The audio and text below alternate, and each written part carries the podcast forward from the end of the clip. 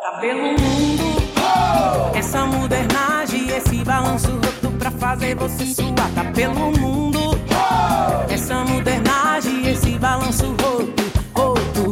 Tá pelo mundo, essa modernagem, esse balanço roto pra fazer você suar. Tá pelo mundo, essa modernagem, esse balanço roto, roto.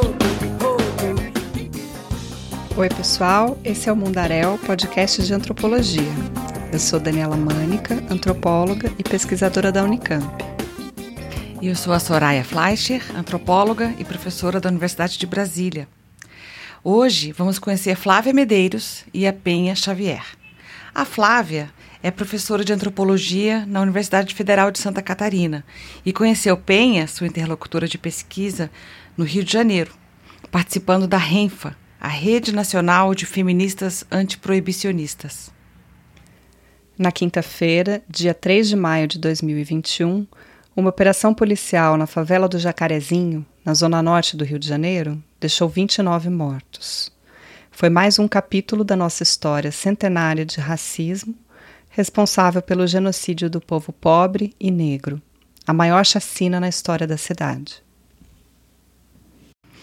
E nesse episódio vamos falar justamente sobre racismo, maternidade e desencarceramento. Como se cruzaram as histórias de Penha e Flávia? Como tem sido a vida durante esses tempos de pandemia? E como é que a Flávia e a Penha têm reinventado a pesquisa etnográfica à distância? Esse episódio foi gravado entre março e abril de 2021 de nossas casas. A Dani estava em Campinas, a Penha estava no Rio de Janeiro, a Flávia e eu em Florianópolis. Diga, diga, diga, diga.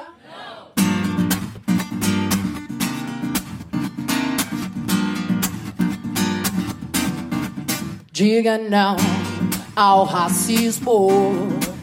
Diga não ao preconceito. Diga não ao genocídio povo preto. Diga não. Eu queria começar pedindo para. Flávia contar para gente uma experiência que ela nos contou de uma roda, né? Uma dinâmica que ela propôs. Eu queria que ela nos contasse como foi essa dinâmica. Foi no começo de outubro, acho que no dia 5 de outubro, num sábado de sol no Rio de Janeiro. E a gente conseguiu o espaço do Circo Voador para fazer essas oficinas. Éramos cerca de 20 mulheres, além de mim, né, que estava nessa mediação. Eu convidei uma colega que é professora na UF de sociologia, uma outra colega que é indígena e também professora universitária, e o, o grupo né, de mulheres que ou já faziam parte da construção da Renfa ou que estavam se aproximando, entre elas a Penha. Salve, salve. Essa é a Penha. E a RENFA, como falamos antes, é a Rede Nacional de Feministas Antiproibicionistas. E aí nessa oficina a gente fez um espaço de acolhimento. Então eu me inspirei, na verdade, numa dinâmica que tem chamada Corrida dos Privilégios, que é tipo um jogo que faz uma corrida das pessoas estarem todas numa linha assim, né? E aí conforme vão saindo enunciados e certas ideias, elas vão avançando ou não nessa, nessa corrida. E aí eu achei que essa corrida não era muito a ver com o que a gente queria, que a gente não estava competindo entre si, ao contrário, a gente estava ali para começar, né, é, fortalecer e continuar uma construção conjunta. Então eu adaptei essa, essa dinâmica para uma roda, né, uma roda, um círculo. Então a gente se, se reuniu num grande círculo assim debaixo lá da tenda do circo voador e demos as mãos, né, todas e abrimos um uma grande roda assim. E aí a gente começou a partir daí, né, todas de mão dadas, uma lado da outra, né, nessa roda. E aí eu pedi então, né, que a gente soltasse as mãos e na medida que as pessoas se identificassem com o que eu falava, elas davam um passo atrás ou um passo à frente. E aí eu, eu junto com outras colegas que a gente estava organizando, a gente levantou tipo 30 enunciados diferentes desde questões econômicas, né, familiares, como por exemplo se estudou em colégio particular ou não, se tinha viajado para o exterior ou não, se já tinha tido dificuldade de conseguir emprego por conta da aparência, se já, já tinha ouvido comentários ou pessoas pedindo né, para poder mudar o cabelo ou questões da cor da pele, coisas também mais do âmbito assim social, né? Então, se as pessoas já tinham passado por situação de perda de familiares ou amigos conhecidos por conta de violência ou de encarceramento, pessoas que já foram perseguidas ou não em estabelecimentos comerciais, se já sofreram abordagem policial ou não, enfim, uma série de situações, né, muito cotidianas na vida de pessoas negras que a gente listou e aí eu ia falando e a gente ia andando para trás ou para frente, né? E aí eram 30 frases, a gente não chegou nem na metade, porque foi realmente muito drástico, muito evidente as diferenças em relação às pessoas negras e às pessoas brancas nessa situação. Né? Então éramos poucas mulheres negras ali, além de mim, né? E as companheiras brancas, né, é, é, ou de classe, classes mais altas, foram se aproximando uma das outras a certo ponto de que elas não conseguiam mais andar para frente e a gente, por outro lado, já não conseguia mais andar para trás. Eu mesma que fiquei de costas pro palco, né, do circo, teve um momento que eu não conseguia mais andar para trás porque eu não tinha espaço para eu passar dar passo para trás. Lembro também muito de Penha, né, porque é, foi subindo a escadinha da arquibancada e quase que saindo debaixo da, da tenda. Para mim foi um aprendizado muito bom mesmo, entendeu? É, e eu chorei emocionada devido quando a Frávia começou a perguntar quem já estudou em escola paga. Quem aí cada passo que cada passo que eu não podia dar era uma lágrima que eu chorava. Entendeu? Muita coisa, né? E, e aí eu fiquei emocionada, aquilo ali me aliviou, né? E aí no final dessa dinâmica, é, quando a gente se olhou, né? E, enfim, muitas pessoas emocionadas, muitas colegas chorando fortemente, inclusive. Foi bem assim.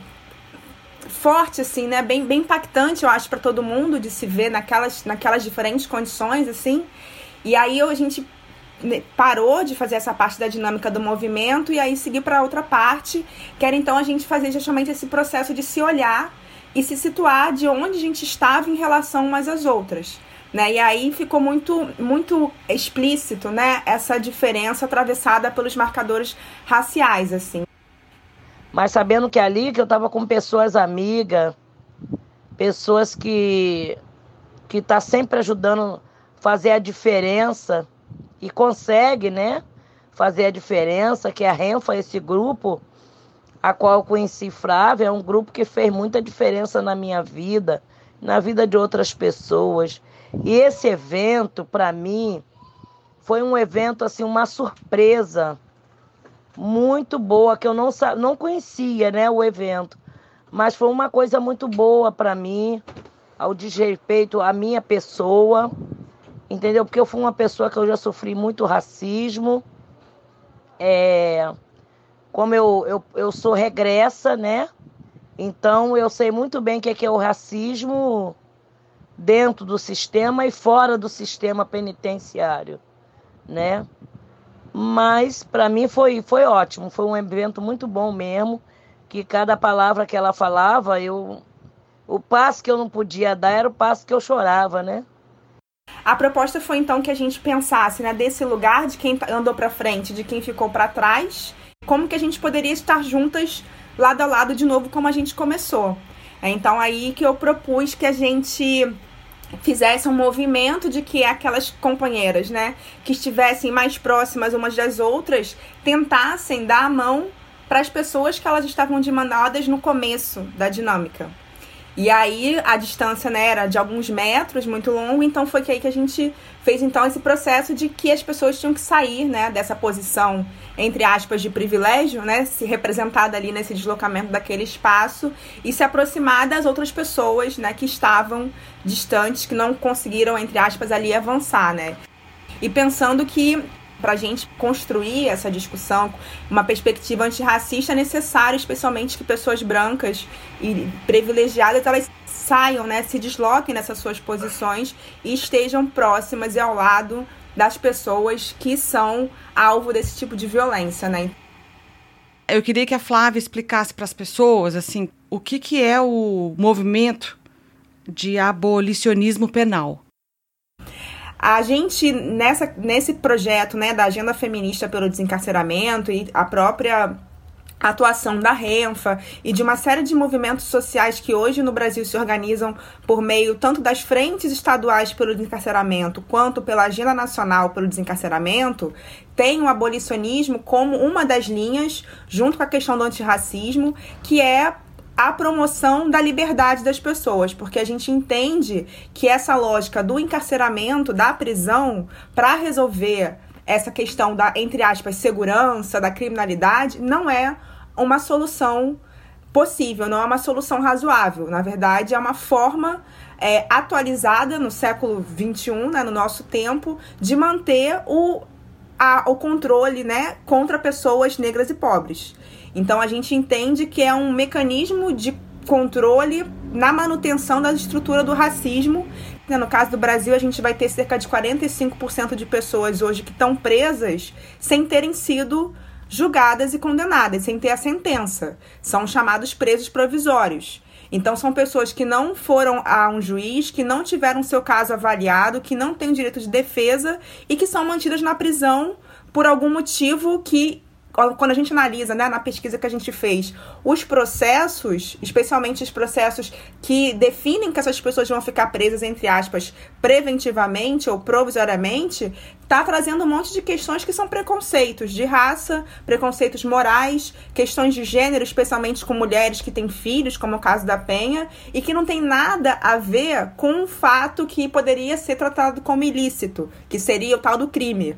Né? E aí a gente vê que a maioria desses casos eles são relacionados à questão de drogas, e aí a própria criminalização das substâncias psicoativas é um dos principais motivos para a manutenção do encarceramento, seja de jovens negros, seja de mulheres negras. Daí então a questão do antiproibicionismo, né? Porque as proibições de drogas estão muito relacionadas com isso que você está falando sobre o encarceramento da população negra. É, bem, a gente vai ter no Brasil, os dados estão muito desatualizados, né, por conta do atual governo e das dinâmicas mesmo de é, é, é, qualificação do que é o sistema prisional no Brasil. Mas a gente tem o terceiro maior sistema do mundo em quantidade de presos.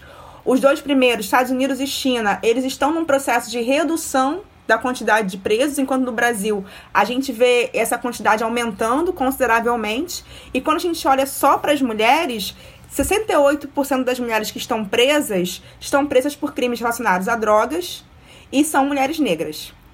Então, isso já é um problema que tem a ver com a criminalização das drogas e como as drogas no Brasil são usadas para poder punir pessoas negras e pobres. E também uma grande quantidade de crimes que são é, crimes de pequeno potencial ofensivo, que são crimes de furto, muitas vezes de, de, de pequenos roubos, que pessoas roubam é, leite, fralda, é, mercado, né? Então são esses tipos de crime que as pessoas são levadas para a prisão. E hoje é, a gente no Brasil tem a Agenda Nacional para o Desencarceramento, então, tanto pela reivindicação dos direitos do, dos presos, pela, pela questão né, da denúncia da tortura que é a prisão, né, uma tortura é continuada pela restrição de direitos básicos como água, como alimento, como direito ao sono, né, espaços insalubres, né, então essa ideia de que a gente não quer que mais ninguém seja preso e que as pessoas tenham direito à liberdade, sem contar alguns casos que são as pessoas que são sentenciadas, são condenadas e o, pra, o prazo da sua condenação acaba e essas pessoas não são automaticamente, como alguém pode achar, é, postas em liberdade, né? As pessoas ficam meses, às vezes anos, esperando que um, alguém vá lá e tire elas da prisão, porque acontece, né, de desses casos as pessoas serem simplesmente largadas, né, abandonadas no sistema prisional. Eu não aguento mais Ver meus irmãos pretos estampados mortos nos jornais. Eu não aguento mais. Ver meus irmãos com 111 tiros dados por policiais. Diga não ao racismo. Diga não ao preconceito. Diga não ao genocídio do meu povo preto. Claro que é importante sempre pontuar que as pessoas que hoje sobrevivem na situação de prisão, elas sobrevivem principalmente por conta da auxílio das suas famílias. Então são as famílias que vão levar alimento, são as famílias que vão levar material de higiene, são as famílias que vão e os presos que não têm esse acesso, eles compartilham também entre eles. Na situação das mulheres, né, que foi esse projeto que a gente desenvolveu e que eu pude então acessar o sistema prisional é, feminino no Rio de Janeiro. Muitas das mulheres é, se veem nessa condição de abandono, porque as famílias às vezes não têm condição de fazer esse acompanhamento, até porque tem que fazer o cuidado das, das crianças, então não pode fazer esse cuidado com as mulheres também na cadeia, então elas têm uma rede de acolhimento entre elas muito forte, de muito apoio, e também as igrejas as igrejas que ajudam muitas das vezes essas mulheres a conseguirem acesso a direitos básicos, como um sabonete, um absorvente, um alimento. Né? Então também é, é, é como o sistema prisional retém essas pessoas, mas não dá condições mínimas né, de, de sobrevivência, de dignidade. E aí é, é, justamente né, a comunidade, a sociedade, a família, a igreja, os movimentos sociais que vão tentando né, diminuir, como a gente diz, reduzir os danos desse processo também de encarceramento. Penha, você nos contou na conversa prévia que foi presa numa situação como essa é, que tinha a ver com a sua sobrevivência e o envolvimento com o tráfico. Você tinha nos contado que teve duas filhas enquanto esteve no sistema prisional. Você pode nos dizer como é que, assim, como é que foi essa experiência para você? A minha experiência do cárcere não foi muito boa, né? Mas eu tive é, Vitória presa e tive Viviane presa. E Viviane ficou comigo até os nove meses. E aí, como eu não tinha sentença, era, era uma coisa que era difícil é, em ter que escolher, né? Que a Viviane não podia mais ficar comigo. Ela teria que ir embora para casa da minha mãe. E aí o que que acontece?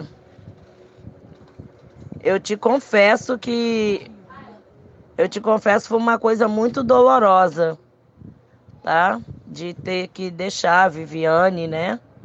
Aos aos nove meses, ela teve que ir embora. E, e aí eu fiquei no sistema penitenciário, né? Sem ela. E aí eu cozinhava para as crianças daquele, daquela creche onde que eu fiquei com ela. E aí o sofrimento era maior. E aí eu dizia para a diretora: a senhora pode me, me, me, me deixar ficar entrar lá para dentro da cadeia onde que você possa arrumar um trabalho para mim trabalhar. Eu preciso de estudar. E aí ela disse para mim que não tinha condições porque eu não tinha sentença e que eu teria que retornar para o mesmo lugar da onde que eu quando fui ganhar Viviane. E e assim foi a minha vida, entendeu? A minha experiência no cárcere foi muito triste devido dessas percas, né, de ter que ficar sem a Viviane na hora que ela mais precisava, ela estava mamando no peito. Foi a filha que mais mamou no peito, entendeu? E aí deu um apego que lá na creche não podia dar mamadeira. Você, eles davam canjica, davam arroz doce para ter leite no peito para você não ter que dar outra coisa, entendeu? Da mamadeira. E aí foi uma experiência para mim muito forte na minha vida. Ah, imagino, Penha. Como deve ter sido dura essa separação e não poder conviver com suas filhas nessa situação de privação de liberdade, sem sequer ter uma sentença. Muito difícil. Mas você nos contou que hoje estuda, que também acolhe e ajuda outras pessoas. Você pode nos contar um pouco sobre isso? Eu faço de vez em quando um trabalho aqui. Eu tinha uma moça grávida, um casal, né? O rapaz, a moça e o gato. E a, a, a moça tá grávida. Eles já conseguiram ir. Mas a gêmea continua aqui comigo, tá? É como se fosse minha neta mesmo. Tem, são duas. São Ayla e Valentina. E eu vou te falar um negócio para você. Se eu disser para mim, para você que está sendo fácil, não está sendo fácil. As coisas tá cada dia que passa pior. A esses dias mesmo, para você ver, é o que eu falo assim em relação a Flávia e eu não tinha aqui as coisas direito para comer. E aí quem me, quem me deu essa ajuda foi ela. Porque o emergencial agora ainda não saiu. Entendeu? E o Bolsa Família, hoje eu fui para tirar, para tirar foi um sacrifício para tirar 200, 260 reais. O pouco que eu tenho eu divido com outras pessoas. Entendeu? eu divido com outras pessoas. Eu tenho uma irmã também, que eu estou sempre dividindo, dando uma compra, uma coisa e outra. Estou sempre ajudando. Muita gente chora, irmão, enquanto você tá rindo. Andando na rua de noite, muita gente branca foge de mim. A minha ameaça não carrega bala, mas incomoda o meu vizinho imaginário dessa gente dita brasileira torto. Grito pela minha pele. Qual será meu fim? Eu não compactuo com esse jogo sujo. Grito mais alto ainda e denuncio esse mundo imundo. A minha voz transcende a minha envergadura. Conhece a carne fraca? Eu sou do tipo carne dura. Diga não ao racismo. É, quando eu fico ouvindo, Dani, a Flávia e a Penha, e né, conhecendo o trabalho da Flávia também, e das outras pessoas que, como ela, estudam o sistema prisional brasileiro, é, para mim fica muito clara a importância desses estudos é, para nós na antropologia, mas para todo mundo em geral, né? O sistema penitenciário ele é um, um mundo muito fechado, um mundo que ninguém conhece bem como é lá dentro, nem o que acontece. Então, as pessoas que conseguem entrar, sejam os familiares, sejam os operadores do direito, né, os defensores públicos, os advogados, enfim, todos os movimentos também, e também as antropólogas e outras pesquisadoras, é muito importante. É muito importante para trazer para quem está do lado de fora informações né, sobre os desafios que, que lá dentro estão sendo enfrentados, as perversidades né, e todas as. Enfim, a matança generalizada dessas pessoas, né, no final das contas. Então, é, o trabalho da Flávia junto com a Penha me, me deixa isso muito claro, né? É, e vão gerando esses dados, vão gerando essas, essas informações todas para a gente poder ir construindo uma opinião e construindo uma crítica a esse sistema, né? Do jeito que ele está organizado atualmente. Sim, é super importante ter esse tipo de pesquisa sendo produzida, né? E esse tipo de informação sendo disponibilizada. É, e acho que é muito importante que nós, como antropólogas, especialmente como antropólogas brancas, né, no nosso caso, é, estejamos comprometidas com é, políticas antirracistas, né? Porque no fundo o que essas pesquisas mostram é como as políticas de encarceramento estão completamente imbricadas com racismo estrutural na nossa sociedade. Né? O que temos dentro das prisões é é uma realidade ainda mais intensa, né, desses efeitos do racismo. Então as pessoas elas não têm acesso ao alimento, elas não têm acesso aos itens de higiene, elas não têm acesso a poder estudar, poder trabalhar, poder ter contato com as suas famílias. Então, os direitos humanos, os direitos básicos, absolutamente inexistentes para essas pessoas. Então, é, prender é também uma forma de extinguir, né? É uma forma de tirar essas pessoas da vista, de isolá-las e de matá-las aos poucos, destruí-las. É um aniquilamento mesmo. É, então, é um tema muito importante e, e é toda uma população que é enquadrada, sentenciada, quando sentenciada, né? A Penha lembrou bem, mas é uma uma população que é retida, presa, e não por coincidência, essa população é majoritariamente negra e indígena. Majoritariamente. Então, de fato, é um aniquilamento né, de uma fatia gigante da população negra. Isso não pode ser esquecido. É. O relato da Penha, na conversa prévia sobre o distanciamento que ela foi obrigada a ter da filha bebê, ele me tocou e me marcou muito é, por, pela violência mesmo, né? A que as mães são submetidas e muitas vezes injustamente, né? A maior parte das vezes injustamente. Então fiquei muito tocada pela narrativa dela sobre a filha e, e, a gente até conversou sobre essa questão do acolhimento que hoje ela faz com as gêmeas e com outros netos dela, né, que não que são de sangue também, mas com as crianças, tem, o quanto isso tem uma conexão com essa experiência de privação da maternidade que ela teve anteriormente. E se não me engano, as duas filhas dela nasceram quando ela estava encarcerada, né? Ela passou por isso duas vezes. É, é muito duro, muito duro. E é muito interessante que hoje em dia ela seja essa mulher que acolhe tanta criança, adolescente, né? De sangue, de adoção, do bairro. Na conversa prévia eu falei para ela assim. É ah, entendi. Eu acho que hoje é uma forma de você viver essa experiência da qual você foi privada, né? De cuidar de bebês, uma coisa tão gostosa de fazer. Ela falou: Ah, Dani. Ela fala, Aí você me entendeu. Ela com esse vozeirão, né? Eu, eu, adoro os áudios dela. Começam sempre assim: Oi, minha amiga Dani. Preto apagado na história, mas traz na memória os dias de rei Hoje morrem a tiros, grito pra ninguém. Por quê? Conta pra pagar, banco pra dever. Sistema carcerário quer prender você.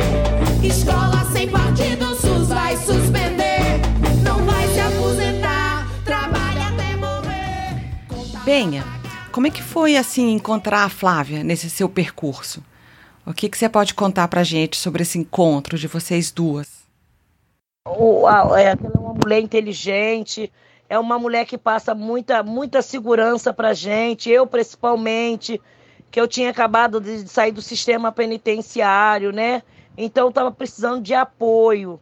Então, é, esse tipo de apoio é um apoio de ensinamento, que às vezes a gente não precisa de apoio só material, mas o apoio moral é tudo.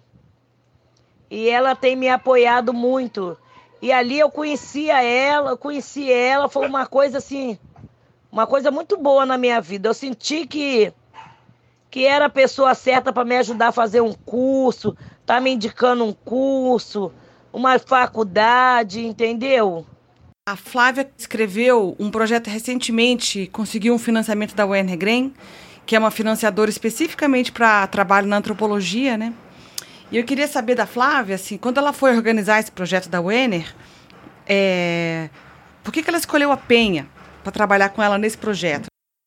O projeto né, que a gente está realizando aqui na UFS, que ele se chama Regulações Sociais e Morais da nova pandemia do, da pandemia do novo coronavírus, é uma análise etnográfica e interseccional. A gente tentou é, fazer uma pesquisa que desse conta de estar tá nesse diálogo com pessoas que é, geralmente né, são vistas como pessoas, entre aspas, vulnerabilizadas. Pessoas que seriam, a gente identificava, atingidas diretamente pela pandemia, não apenas pelo processo da doença, mas justamente por dificuldades com questões mesmo materiais, questões de trabalho, né, questões nesse, nesse sentido assim de empregabilidade, de é, é, recursos né, diversos. E eu já estava, na verdade, em diálogo com a Penhas, né, desde que eu, eu saí do Rio de Janeiro e vim para Florianópolis, a gente mantém, de certa maneira, algum tipo de contato. E na época de colocar o, o, projeto, eu não tinha necessariamente pensado em ninguém especificamente. Eu pensei em pessoas diversas, né?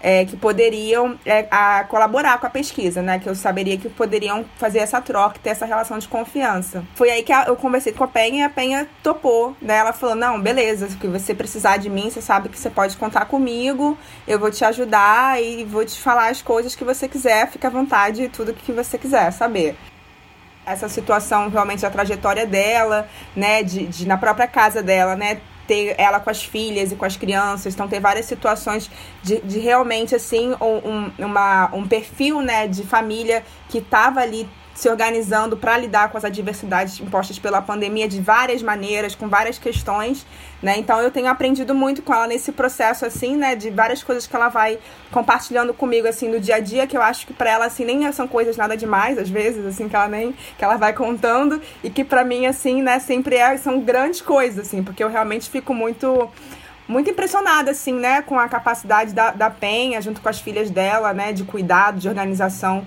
da, da casa e tudo mais, assim. Você pode dar um exemplo de alguma coisa que a Penha tenha te contado e que possa ser compartilhada aqui? É, bem, tem várias coisas, né? Acho que uma coisa especial que eu já perguntei algumas vezes para ela e às vezes eu pergunto de novo, foi a situação do auxílio emergencial, né? De como é que foi para conseguir, de como foi como foi não conseguir em alguma situação né? Até a parte mesmo da uso da tecnologia, né? Da questão de ter que pegar o aplicativo, de ter que fazer o registro na caixa, toda a dificuldade, algumas vezes que eu sabia que ela estava indo no banco para poder resolver questão de documentação, né? Até teve uma vez que ela estava na rua e a gente estava meio que se falando assim. É, essa questão do trabalho dela, às vezes eu fico super preocupada, que ela fala, ah, vou lá para lá para arrumar um dinheiro, vou lá para lá para vender o isopor. E aí ela vai fazer o trabalho dela, o corre dela de vender cerveja e água, porque sabe que vai ter alguma atividade, algum movimento na rua para ela conseguir um dinheiro. Também a questão da generosidade de Penha, porque vez ou outra Penha, além da família dela, ela acolhe pessoas que estão na rua, né, que estão em situação de uso de, de, de drogas, que, e que eu fico realmente muito interessada em saber como ela consegue lidar com tanta coisa, assim. Eu fico impressionada, na verdade. É, é na pesquisa, né, como ela falou, é respondendo a respeito da pandemia, antes e depois, né? Agora após, nós retornamos de novo à estaca zero. E tá falando para ela o sacrifício que está sendo não só meu, mas de outras pessoas. Eu até outro dia eu tinha esperança de conseguir tomar essa vacina, mas eu confesso para você que eu estou sem esperança nenhuma. Entendeu? Assim, porque está sendo muito difícil essa pandemia. Se sem a pandemia já estava difícil, imagina agora tá pior. E ela geralmente ela me pergunta as coisas, entendeu? E tudo que eu posso estou respondendo a ela, entendeu? Passando para ela a realidade, entendeu? Eu é, esse telefone que eu estou falando com você, eu já quis vender, tá? Eu já quis vender esse telefone para comer, mas como to, todo mundo fala, Penha, se você ficar sem um telefone, vai ser pior ainda. Se com o celular já está difícil, imagine sem ele, vai ficar mais difícil ainda. E aí me deteu de eu não vender. Não, Penha, de vez em quando a gente quer dar uma cesta básica, quer ajudar no que a gente pode, como é que a gente vai fazer para se comunicar com você? Aí eu disse, pois é, porque às vezes as pessoas olham, dizem assim, poxa, ela está precisando das coisas, está com o celular bonito. Não, eu tô com o celular bonito porque o, o Espaço Crioula, né, a ONG Crioula, me, me deu esse, essa ferramenta como se fosse uma ferramenta de trabalho para me trabalhar no cadastro das mulheres negras e as mulheres que ao sair da penitenciária e aí eu eu estava cadastrando todos os pessoal, todas as pessoas. Fui em outras comunidades também e cadastrei outras pessoas também. E aí, se é, isso aqui é um caso, para mim, é uma ferramenta de trabalho, né? Para estar tá divulgando, eu faço muito pano de prato, entendeu? Eu compro aqueles panos de prato, faço a beirinha de, de crochê, entendeu? É isso que eu tenho vivido. Quando a gente estava se preparando para a conversa, eu falei com você em vários momentos diferentes do dia e você com várias paisagens sonoras diferentes. No corre, né? Eu tava na fila da Caixa Econômica. Tava lá na fila para ver se conseguia, né? Tirar o, o Bolsa Família. Porque o, o Bolsa Família ter ido, teria ido pro Caixa Tem. E aí eu ainda não sei manejar o Caixa Tem direito. E aí tava uma dificuldade danada para mim. E aí eu tive que ir lá, entendeu? Naquela hora eu tava lá. E aí depois dentro da van também, andando, eu falei com você. Então isso, né, consegue também adequar a dinâmica e essa intensidade, de variedade de coisas também que as pessoas se envolvem, né? Especialmente a Pen, que tá sempre fazendo um monte de coisa, ela consegue com o celular se fazer presente em outros espaços, né? Isso também é uma coisa que eu acho muito interessante, assim, né? Muito, sei lá, criativa, é, da possibilidade, assim, de tá fazendo outras coisas, se deslocando, não só também porque acho que a gente que tá muito em casa só pensa nessa coisa de estar tá no computador, na frente do computador, mas a galera também tá circulando na rua e o celular permite isso, né, da pessoa poder participar das coisas estando em deslocamento, né, não necessariamente estando é, é na sua casa, assim. Como é fazer pesquisa, Flávia, pelo WhatsApp? É uma pergunta um pouco metodológica, né, para pensar a antropologia nesse momento em que a gente faz pesquisa à distância, em que a gente precisa tanto né, dessas tecnologias de comunicação. Então, eu queria saber um pouco das estratégias, dos desafios, do que, que não dá, das frustrações, mas do que, que é possível fazer em termos de antropologia nesse momento. É, eu acho que é muito mais uma coisa assim experimental, né, de que a, a essa talvez essa palavra que você usou, né, da frustração, ela é, se impõe, assim, ela se faz muito presente, porque a gente fica realmente muito limitado, né, com a questão da dinâmica ali do celular, do, dos, das redes sociais, né, dos aplicativos de conversa, e isso realmente dificulta muito, né, a, a, a interação, assim. Ao mesmo tempo, né, que até como a Penha estava falando, dificulta por um lado, mas facilita por outro, né, porque é o que permite que a gente se mantenha em contato, apesar de estarmos em regiões do país, em estados diferentes, né, se não fosse o WhatsApp, se não fosse essa ferramenta de comunicação, ainda mais nesse contexto da pandemia, a gente não estaria conseguindo se comunicar, não sei como seria esse, essa possibilidade né, de, de, de interação. Então, eu tenho é, pensado muito nisso, na verdade, como, como um, um experimento, assim, um processo de aprendizagem mesmo, né? É, o que a gente faz, né? A gente usa o WhatsApp para conversar e, né, com, não só com o Penha, também com, com outras pessoas, algumas vezes videochamada, mas a maioria das vezes é trocando áudio, áudio, figurinha, GIF. É assim que a gente se comunica. E eu, eu faço realmente com os meus alunos nesse projeto, a gente tem um diário de campo coletivo no qual os estudantes mesmo também colocaram, colocam né, as suas observações e suas interações, e eu faço de fato o meu diário de campo, né? Então eu tiro da tecnologia, tiro do celular e utilizo aquilo, a ferramenta mais tradicional que nós antropólogos utilizamos, que é contar para nós mesmos as conversas que temos com as pessoas.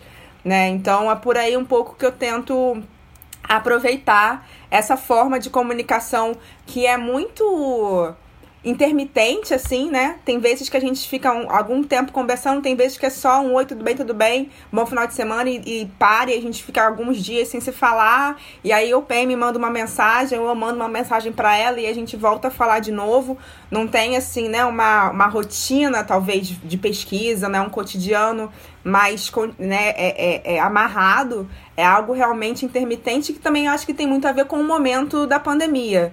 Não só a questão da distância física, né, mas a própria dinâmica que a pandemia impõe nas rotinas, assim, né, porque em muitos casos a gente está fazendo muita coisa pela internet, pelos meios, pelas redes sociais, né. Flávia, tem alguma figurinha assim que a Penha usa sempre ela manda mais gif de bom dia, de carinho, assim. Aqueles animados com glitter e cores e flores. ela manda mais umas mensagens, assim, né? Mensagens também é, de desejos, né? De Deus, né? De coisa pra proteção, coisas mais assim de afeto, né, Penha? Que você manda sempre pra mim. E aí a minha última pergunta é pra Penha. Essa expressão da Penha, que é... Como é que é? Eu anotei no dia que eu conversei com a Flávia. Fala comigo que eu falo contigo. Isso, isso, Penha. O que quer dizer isso? Fala comigo que eu falo contigo. Isso mesmo, é quando eu quero falar que eu preciso é, é, tá estrambordando meu meu nervosismo, o meu o tudo. Então eu digo para ela que quero conversar e aí eu não falo que quero conversar urgente. Aí eu digo para ela, fala comigo que eu falo contigo. É que eu tô precisando conversar com ela. Entendeu? E aí eu uso essa expressão. Eu não caminharei com medo. Não vão me ver no desespero. Nossa voz vai ecoar em cada beco. Nossa história é resistência, salve o povo preto. Eu não caminharei com medo. Não vão me ver Dani, no desespero. então esse é um episódio que tem muito a ver sobre é, pesquisar e fazer pesquisa quando as pessoas não estão face a face, quando as pessoas estão em cidade diferente, né? É, o fala comigo que eu falo contigo, né? Como a Flávia e a Penha falaram. Acho que a gente acabou, isso acabou aparecendo na pesquisa de uma forma bem interessante. Acho que a forma como a Flávia tem feito pesquisa nesse último ano com a Penha. É, e acho que elas têm conseguido fazer muitas coisas interessantes juntas, a Flávia acompanhando esse processo todo da Penha é, durante a pandemia, né? Todas as dificuldades, problemas, soluções que ela encontra e, e, é, que a- isso vai alimentando as- a, pesquisa da Flávia, né? Mas existe uma coisa central aí que permite essa conexão, que é o celular, né? É, que é a forma como elas estão conseguindo se comunicar. E acho que o celular aparece de uma forma muito interessante nesse segundo bloco, tanto como algo que a Penha herdou de um outro esquema de pesquisa e de ação, né, de movimento social, é, como algo que a Flávia constantemente alimenta para poder fazer pesquisa, aju- ajudando o Penha a ter é, é, crédito né, no celular mesmo. Nós também fizemos isso agora aqui com o Mundaréu.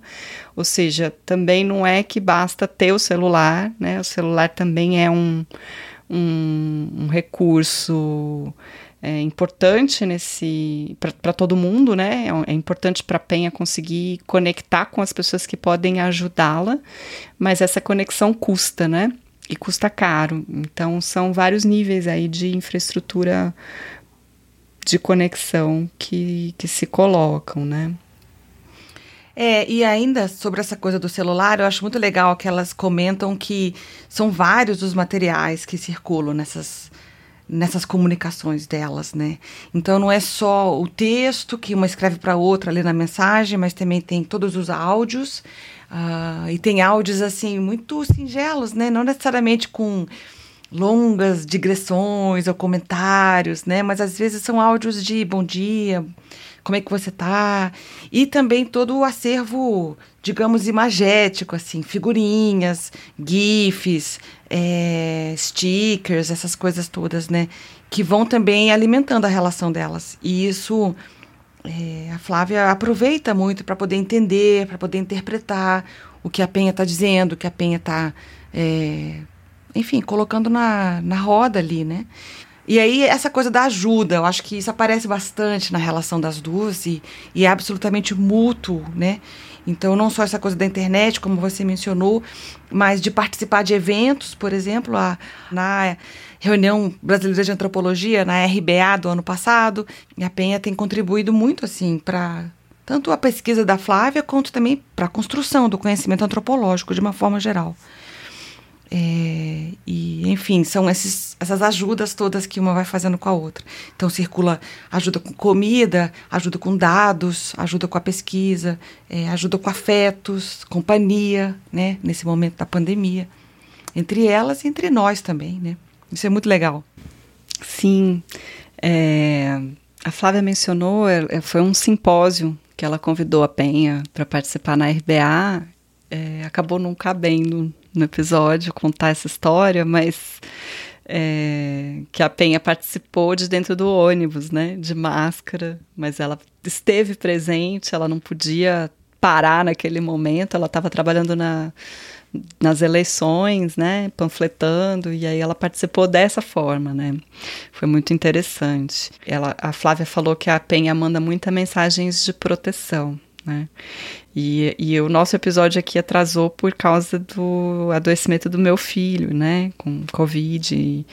Bem quando a gente estava começando a produzir.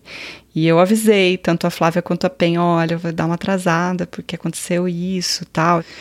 E a Penha me mandou uma mensagem muito afetuosa e muito de proteção, sabe? É, é isso, né? Acho que a relação delas é muito bonita e acho que a, Penha é uma pessoa muito especial também. Eu acho que esse comentário que você acabou de fazer só reforça essa, essas utilidades não exatamente evidentes, né, de um celular, assim, como tão mais pode passar, assim, emoções, afetos e, e enfim, forças e né, apoios. É incrível, é muito incrível isso. Enfim, eu acho que esse episódio fala da pesquisa à distância, mas ele também traz um tema muito importante, muito caro é, para nós, né? Que é a importância da gente pensar a grande parte que nos cabe numa luta antirracista, né? De entender que nós, como intelectuais brancas, na universidade, institucionalizadas, temos uma função importante de dar legitimidade e visibilidade para essas pesquisas. E o quanto que esse posicionamento antirracista está intrinsecamente ligado com agendas políticas como a do antiproibicionismo, a do desencarceramento e a luta contra o genocídio do povo negro no Brasil.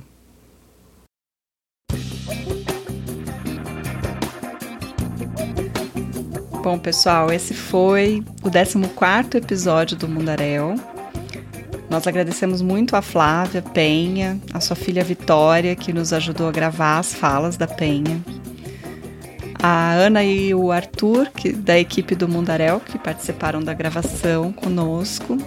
E todos os estudantes da nossa equipe que fizeram transcrição e edição desse episódio junto com a gente. A Ana, o Arthur, o Hugo, a Janaína e o Lucas. Gente agradece também aos nossos financiadores. No caso, nós contamos com o financiamento do PIBIC, do SAI e da PROEC, na Unicamp. É, e o PIBIC, o SEAD e o Departamento de Antropologia na Universidade de Brasília. Acessem o nosso site para conhecer mais sobre as pesquisas da Flávia, sobre a Renfa e sobre as músicas que a gente ouviu hoje. www.mundarel.labjor.unicamp.br e sobre as músicas tão potentes, tão fortes, né, para esse momento que estamos vivendo no Brasil, vale conhecer o trabalho dessa dupla, da Bia Ferreira e a Doralice. Lá no nosso site tem todos os detalhes sobre elas. E se você puder ajudar financeiramente essa grande e importante rede que a Penha agiliza, vamos deixar nas descrições do episódio o número Pix dela. A gente agradece a contribuição. Gente, então, esse foi o último episódio da nossa segunda temporada do Mundaréu. É, em agosto vem a segunda temporada da nossa série especial, O Mundo na Sala de Aula, que é uma série feita pelos estudantes e para os estudantes. E em 2022, voltamos com a terceira temporada do Mundaréu. E podem apostar, teremos novidades. Acompanhem nossas redes. Estamos no Instagram, Twitter e Facebook. O Mundaréu é parte da rede Queri Queri de podcasts em antropologia. Conheçam nossos colegas através do site da Rádio Queri Queri. Beijão, pessoal. Até lá. Até mais. Tá pelo mundo, essa modernagem, esse balanço roto pra fazer você suar. Tá pelo mundo, essa modernagem, esse balanço roto.